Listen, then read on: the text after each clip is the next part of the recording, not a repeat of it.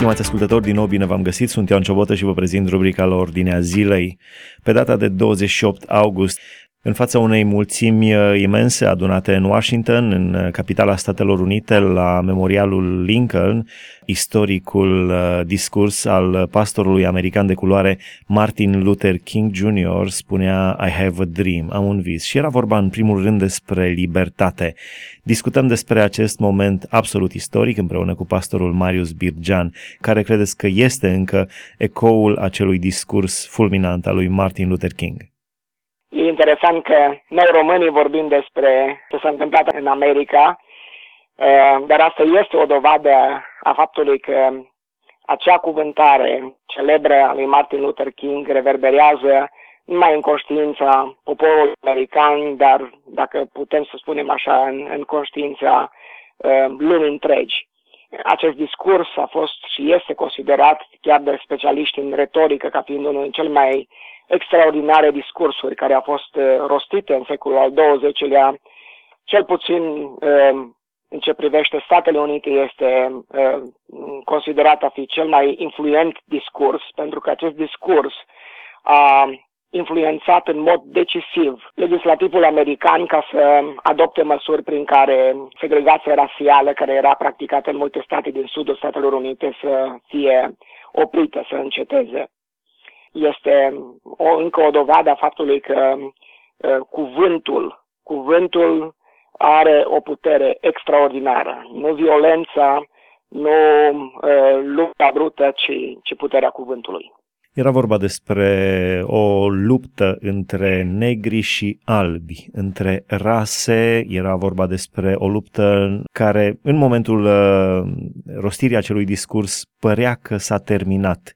Mai precis, a fost o luptă pentru egalitate și libertate de pline, pentru că proclamația de emancipare din sclavie a fost dată cu 100 de ani, în 1863, de marele președinte american Abraham Lincoln, în urma războiului civil.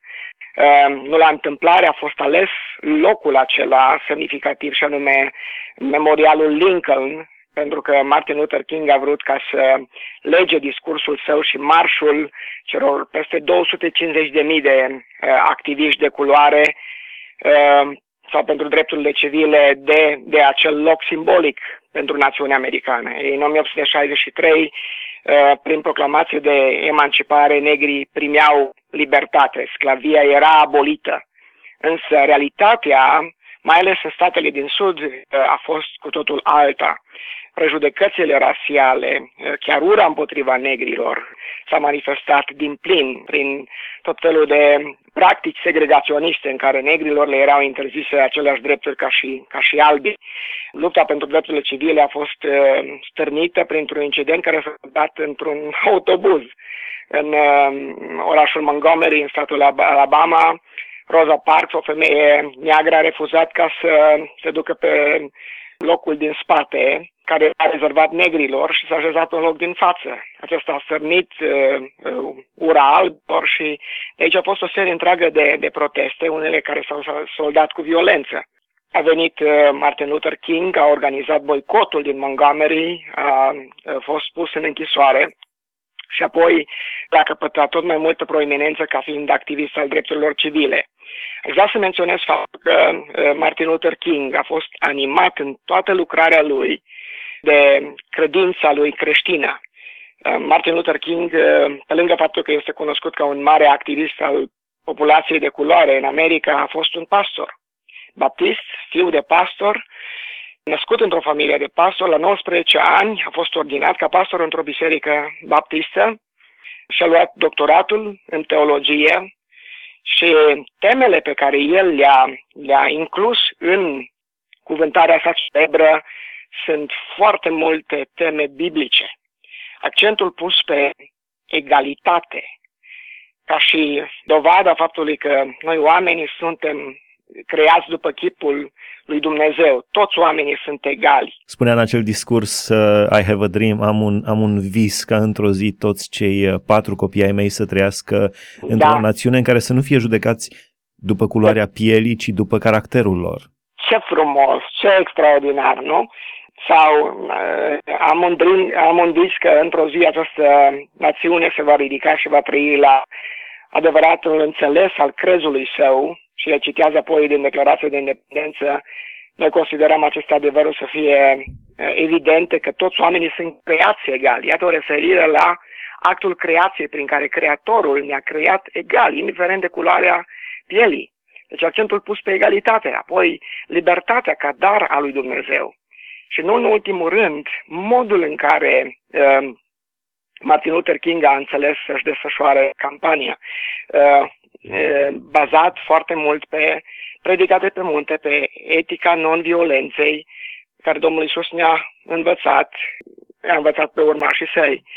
Nu întoarceți rău pentru rău. Nu răspundeți la violență cu, cu violență discursul lui și, și marșul spre Washington nu a fost uh, soldat uh, cu, cu proteste violente din partea populației de culoare. Așa că toate aceste lucruri, accentul pus pe egalitate, pe libertate, pe etica non-violenței, fac din momentul acesta un moment de, de referință chiar în zilele noastre. Spunea la un moment dat în acel discurs uh, despre Land of the Pilgrim's Pride, despre țara în care pelerinii care au plecat uh, din, uh, din Europa să poată trăi acolo cu încântare, cu bucurie, cu mândrie. Dar acum au loc altfel de marșuri și anume Out and Proud, marșuri mm. care n-au nicio legătură cu Biblia. În ce măsură s-a împlinit visul lui Martin Luther King legat de America? Este greu pentru noi ca și outsider, dacă să vă folosesc termenul acesta, observator din, din afară, să calificăm în ce măsură s-a împlinit, dar probabil că o împlinire a acestui vis în faptul că, din punctul acesta de vedere al discriminării pe motive rasiale, America a înregistrat progrese semnificative. Dovadă este un președinte de culoare, Barack Obama, și indiferent de politicile sale, E un lucru remarcabil faptul că America dovedește încă o dată că este țara, țara tuturor posibilităților și din punctul ăsta de vedere este o realizare majoră. Membrii ai, ai minorității de culoare în America au ajuns în, în poziții cheie în societatea americană.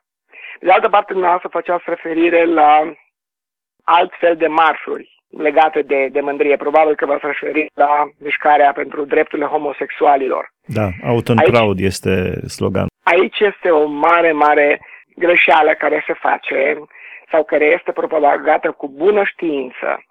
Uh, și anume faptul că se pune egal între care legitimă pentru drepturile populației de culoare și mișcarea pentru drepturile minorităților sexuale. Într-un caz, noi avem de-a face cu o luptă legitimă bazată pe valorile biblice, valorile fundamentale revelate în Scriptură, libertate, egalitate, care sunt darurile lui Dumnezeu. Și pe de altă parte avem de-a face cu o mișcare tot mai vocală pentru cererea unor așa zise drepturi, spun așa zise în, în ghilimele, care n-au de-a face cu, cu intenția creatoare a lui Dumnezeu, ci mai degrabă au de-a face cu alegerile păcătoase ale, ale oamenilor.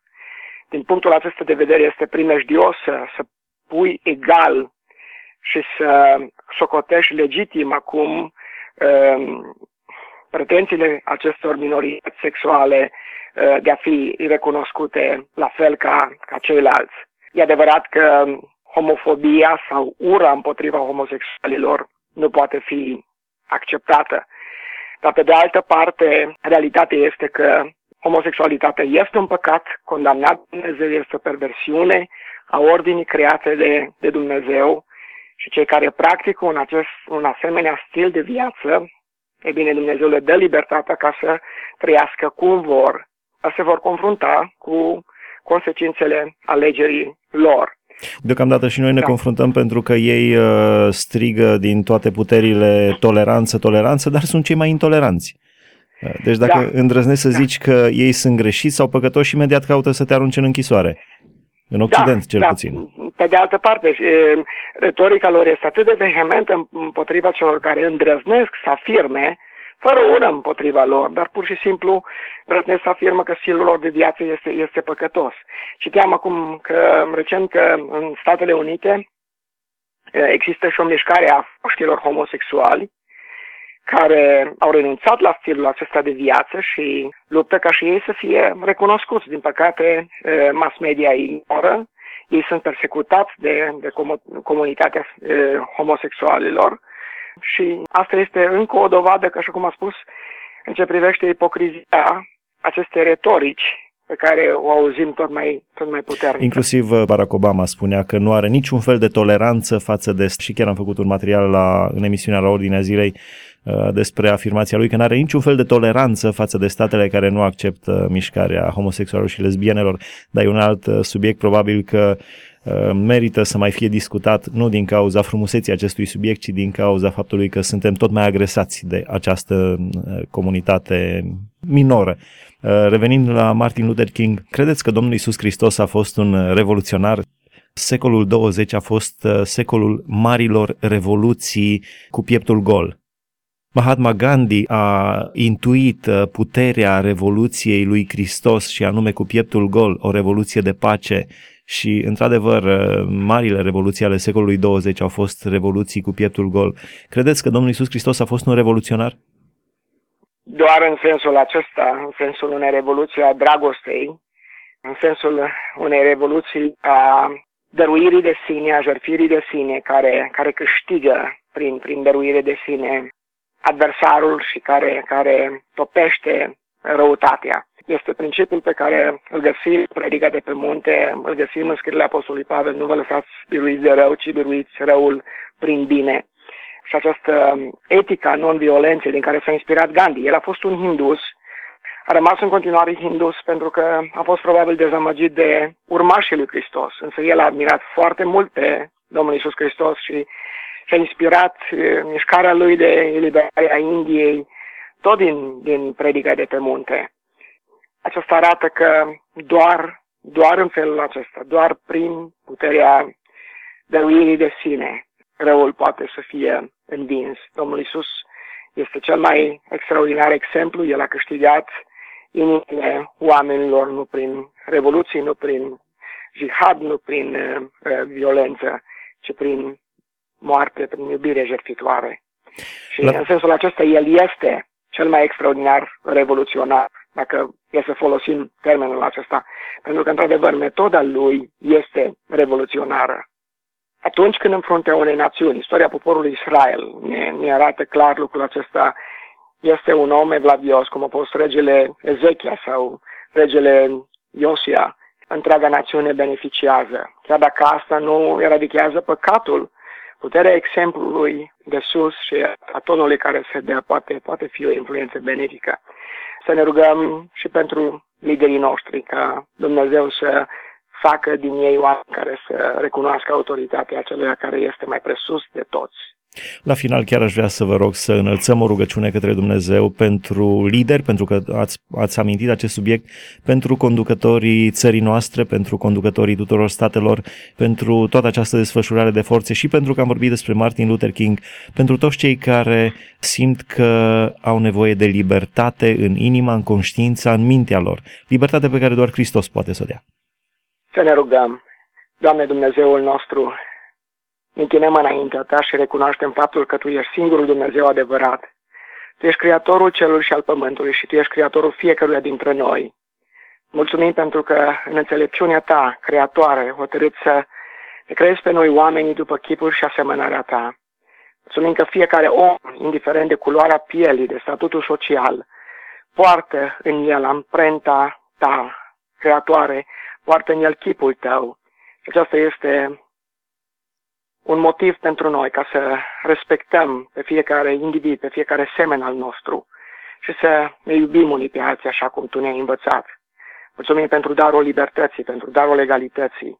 Mulțumim pentru Domnul Isus Hristos, Fiul Tău, care a venit ca să ne împace cu Tine și să ne dăruiască darul libertății spirituale de sub robia păcatului. Mulțumim pentru exemplul dăruirii lui de sine, a jertfirii sale, care peste viacuri inspiră pe oameni. Am într-o zi că aceasta ne ducem aminte de faptul că Martin Luther King Jr.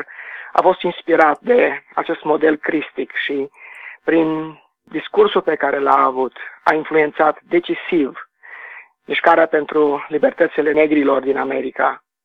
Doamne, în această zi ne rugăm ca Tu să binecuvintezi conducătorii politici, liderii care sunt uh, la momentul acesta îngăduiți de Tine, la cârma diferitelor națiuni.